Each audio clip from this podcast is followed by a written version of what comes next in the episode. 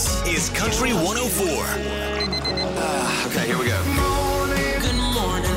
Country Mornings with Kyle and Leanne on Country 104. you were talking about you know, when when you were at home and your mom or dad would yell dinner's ready and you would go flying to the dinner table because you were starving you evidently have a theory because being first is not the best thing in this situation Yeah, okay. So my Thanksgiving theory or, you know, buffet theory, and I know buffet is a not a word that you use during COVID-19 because you're not supposed to, but with my family and Thanksgiving dinner, you line everything up on the on the kitchen counter. Yep. And you got the turkey, the ham, the you know, you go in order and you serve yourself a nice plate. And Kyle, the, the first person that goes, whenever I go first, you don't want to take too much. You don't you you if you take too much, then the person who's last doesn't have enough. If you take too much, then you kind of look like a jerk because you're stealing all the good stuff because you're going first. So so you end up not taking enough. You know, you're like, oh, I'll just take a little bit of this and a little bit of that. And by Mhm. the time you go for seconds, by the time you go for a second round, all good stuff's gone. Then if you go last, if you're last party on the train, all the good stuff's gone. So in a in a non-COVID world, if you were to have like 10 people over for Thanksgiving, my Yep. theory is that you want to be eighth in line because most people have gone. There's only two people behind you, so you can ration the the turkey. You can ration how many potatoes and broccoli are left between the three of you. You know that you're not taking too much or too little. You get the perfect amount of food. i just love how much thought and time you put into this theory because clearly this is something that has bothered you over the years and you have But- finally come to a solution you're not wrong by like when means you go first, like do you, do you ever do like brunch and you're first and there's scrambled eggs and you're like, how much do I take? You can't I- take as much eggs as you would normally like to take, and then you look and everyone else's plate has more eggs on it, and then the And I- eggs are done, and you can't go back for seconds. That's my point. Country 104. Dierks Bentley and his wife and his kids, they've been hanging out in Colorado for the past seven, eight months. He, he has said that he will return to Nashville at some point. He will be, you know, putting out some new tunes at some point. But it seems, Kyle, like like he's got quite the thing going in Colorado. He's doing hikes on the, the Coors Light Mountain, and he's come across a new form of couples therapy. Yeah, you know, sometimes, you know, you go sit and you talk it out, or you try to do different experiments to try and see if you can alleviate some stress or get through with one another.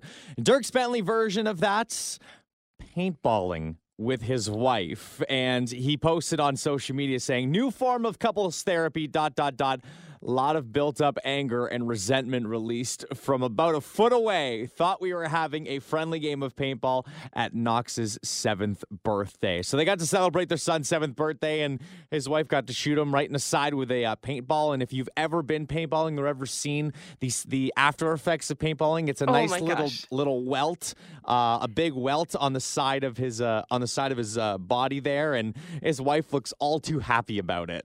that that's the thing about this photo is Dierks Bentley standing there with this look on his face, going like, "What? What? What just happened? We were just having a nice game of paintball. Like, what? Why did you do this? Kind of like a typical husband. Like, what's going on? And then the wife is just standing there with the biggest, biggest grin on her face. I feel like this is something, Leanne, you're like already looking into booking for the first thing you get a chance to do when you see your boyfriend for for a while. Is book a book a session of paintball and just Hey, oh, I honey, missed I'm you sup- so much. I'm super cool. I booked us to go paintballing, and aren't I awesome? No, no, no, no, no. Country 104. Now, Leanne, i- i- if there was one superpower that that you could have in general, what what would it be? Ooh, it would be like um, teleportation Oh, that's a good or being one. able to fly. If I could just snap my fingers and be somewhere, especially right now, not have to go on a plane, I'm all for it. Oh, I've I've always loved flying. I've always loved the the flash and super speed and be able to just sprint anywhere you want and get there in the blink of an eye. Uh, but uh, those two powers, Leanne, would not be the powers of choice if parents were given the option. There was a study done that asked parents what would be the one superpower you would want specifically when dealing with your kids. What did you? What do you think the number one choice would be? Um, oh, d- to never be tired. That's actually a really good one, to be honest with you. Never being tired, I think, would be a great one. That's what I would want if I. I mean, I don't have kids, but I'm assuming you got little rugrats, dry, ru- like running around all over the place. Especially the last eight months, you had them home forever. I mean, to never be tired, that'd be perfect. Funny enough, on this list of the top 20, number 14, constantly full of energy. So I mean, like it's it's up there, but the number one power that parents would wish they had with their kids, invisibility. Okay.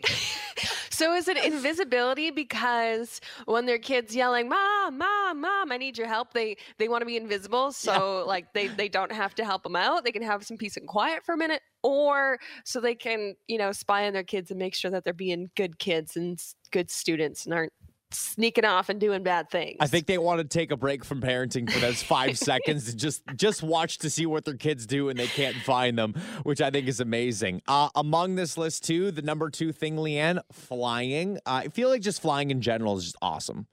I feel like no matter how old you are, everybody's like, "Oh, what superhero power would you want?" I would, I would flying, flying. Flying. Like that's good. Now on this list, the last one I got a kick out of number twenty on this list.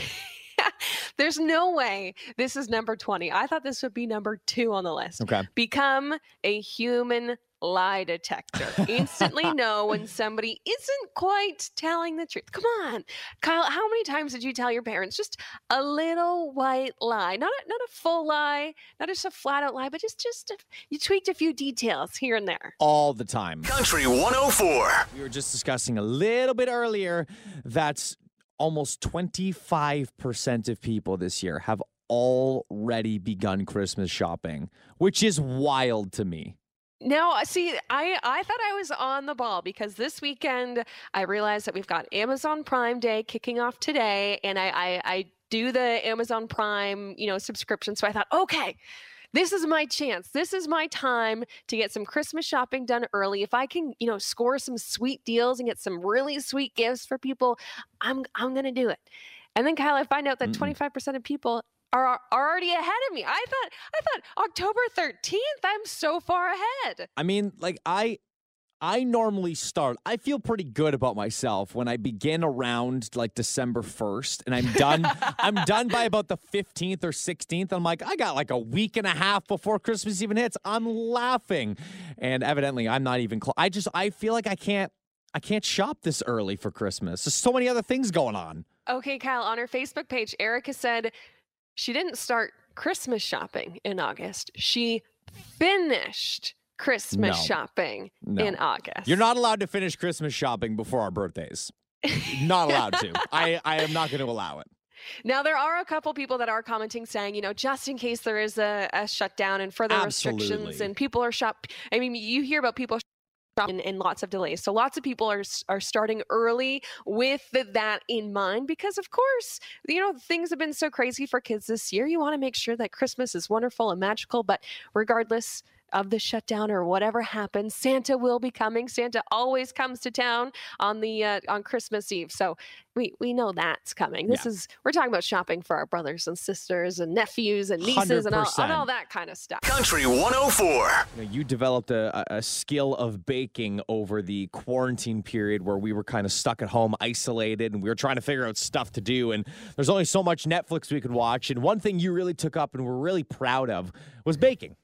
Yeah, you know, I did a, a couple different. Of course, I did, you know, the banana bread and all that kind of classic stuff. But I did try and venture out with lemon loaf. Not that that's really all that different from banana bread, but uh, a couple different types of scones and different types of cookies. And I, I thought, you know, not to be too too bold, but I thought I was doing okay. Now, how okay? Like to the point where you were going to start bringing in homemade stuff to the office when things going back to normal, or okay as in, listen, I could open my own bakery and be just fine. No, no, no, no.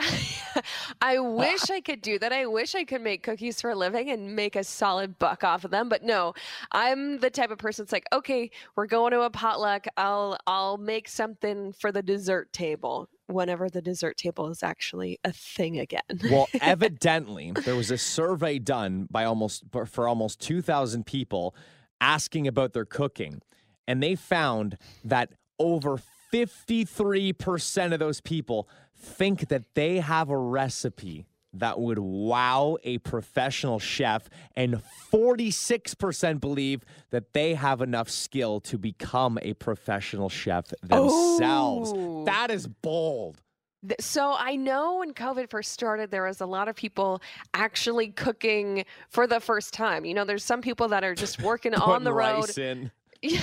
like how do I how do I make toast? But there's some people who travel all the time for work For and sure. whatever they they they're not cooking and now all of a sudden they're like okay I've got to cook. So I I can see people cooking more but to say that they are chef quality that's that's brave. I got I got to give myself some credit. So of course, you know, we we talked about this, and I won't talk about it too much. But moved into a new house. We don't really have a lot of stuff to cook with. But last night was kind of the first night that we had enough ingredients where we could cook a home cooked meal. okay. The one thing we didn't have was a pan to put in the oven, and I was gonna, you know, I was gonna cook a chicken or a chicken breast, and I was like, oh man, like I can't, I can't put it in the pan. And then, uh, you know, my girlfriend said, why don't you just fry it? So I'd never fried chicken before. Oh my gosh, Leanne. I I this could I'm not saying I'm rivaling Popeye's chicken in any way, shape, or form, but I was pretty dang proud of myself. I gotta give you some credit there. Country 104. I was living up in Owen Sound for about five or six months or so. And when mm-hmm. I first moved up there, my dad and I, we took a drive around just to look at some apartment buildings and stuff and get a lay of the land. And as we were driving down the street, we looked to our left and I went, no. You can't be serious. is that what I think it is? And as we drove by, there was a building with the iconic Blockbuster video logo above it. Yeah, that's it's an old abandoned building, Yeah, but they have kept the the the logo on it, which I absolutely love. There was a blockbuster around the corner from where I grew up in Burlington, but as soon as the blockbuster came out of the plaza, they they took down the sign and They I ripped it out. I still drive by it expecting to see the blockbuster. And actually, there's a petition going around. I just signed it. And it's a petition to turn that last abandoned blockbuster in Owen Sound into a museum. The uh, guy that started this change.org petition says this site is of great importance to millions of people across the globe who grew up with this icon. The historic building could provide some much needed tourism and economic growth for the area and keep the magic of Blockbuster with future generations intact. Like, how much business would that place get as a blockbuster memorabilia, or you get to walk down memory lane and just see the iconic rows and shelves of DVDs and VHSs, and you know, do you remember that that wallpaper in the background too? It like it felt like you were at a movie theater, but you had every single movie you could possibly choose from. Oh yeah, and and you know if if they actually set up a museum, I feel like tons of people would go because actually earlier this week I saw somebody drive to Owen Sound just to take a picture with the Blockbuster sign, like the same way that people are going just to the the Schitt's Creek Motel just Yep. to take a picture with the motel. They just want to take a picture with the Blockbuster sign. You can't even actually go in it. Imagine if you could go in it, experience those smells, the carpet. Remember that carpet that they had, like the gray carpet with the specks Yes, in it. thank you. Man, what a time to be alive. Friday night, you're rolling into Blockbuster, you grab a couple movies, some snacks, you're set for the weekend. Country 104. So, the description is the makers of Top Ramen announced that they are seeking a chief noodle officer to get paid $10,000 to help develop and test new ramen noodle soup recipes. How unreal does that sound? You're going to get I paid mean, to I've- try ramen. I've got a passion for noodles. Um, but okay, Kyle, here's the deal. What?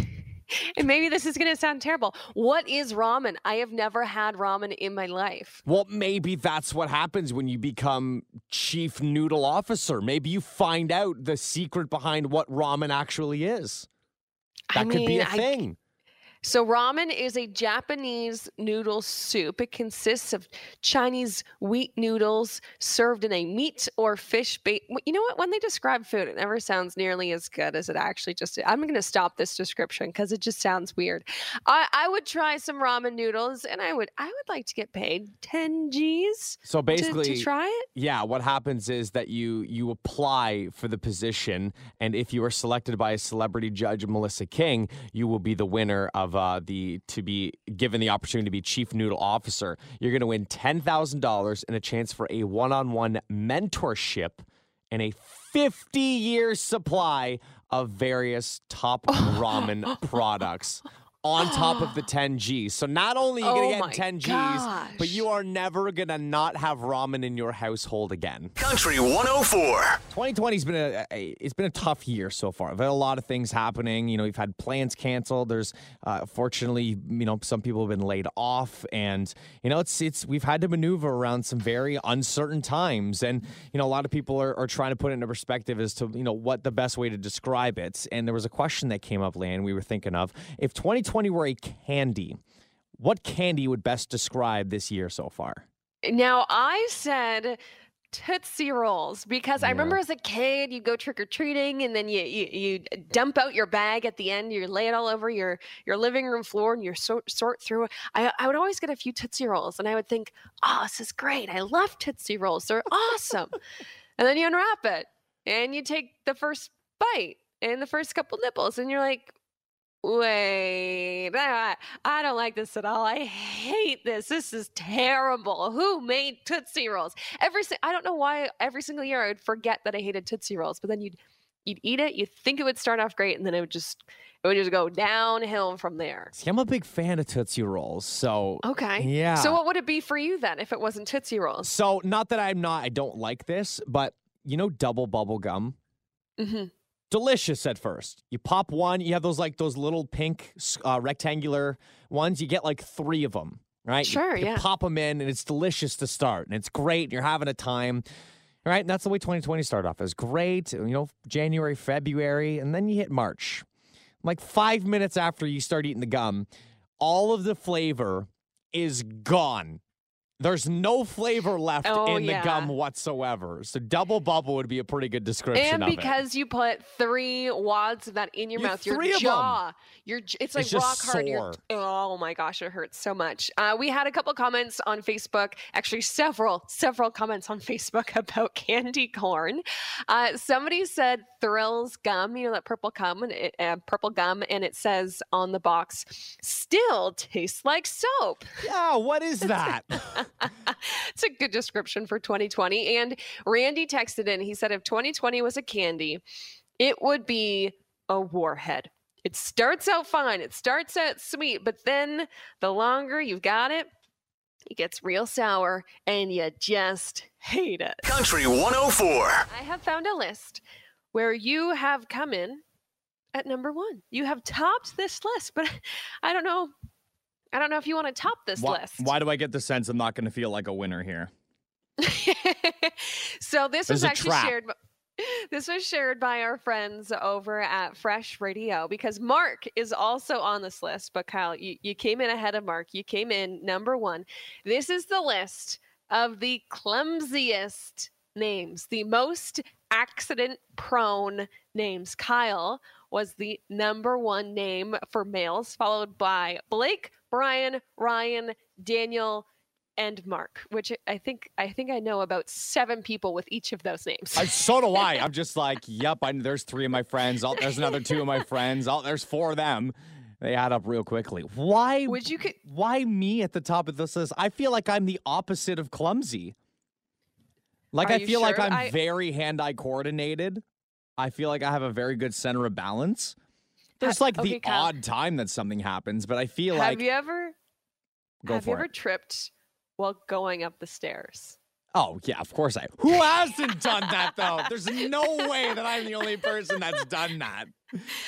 For females, it's Haley, followed by Taylor, Linda, Barbara, and then Kim. So actually, Kim and Mark from Fresh oh, Mornings Oh, yeah. both made this list. That, I love that. That's so fantastic. I think we need to do like a like a competition to see who's the clumsiest between us and Kim and Mark from a distance. And when you say us, you, you got there's no Leanne on this list, Kyle. You got to keep me. Uh, you got to keep me out of this. I'm basically a pro athlete over here. Country 104. Okay, Kyle. It is now my favorite time of the year. Not because we've got Halloween just around the corner, not because we've started Christmas shopping. I was but- just about to say, hold up, we're not at Christmas yet. So how is it your favorite time of the year? well, th- this is my favorite time of the year because it is time for the sexiest man alive. It's so good. So every single year, you know it, you love it. People magazine releases their sexiest man alive issue. We've Yep. of course had Blake Shelton named sexiest man alive. His voice co-star Adam Levine has been named sexiest man alive. I'm pretty sure Brad Pitt has been named sexiest man alive about a hundred gonna say like times. 78 times along with George Clooney right there. I think they just alternated like back and forth for like 15, 20 years because they were like, listen, no one's topping these two.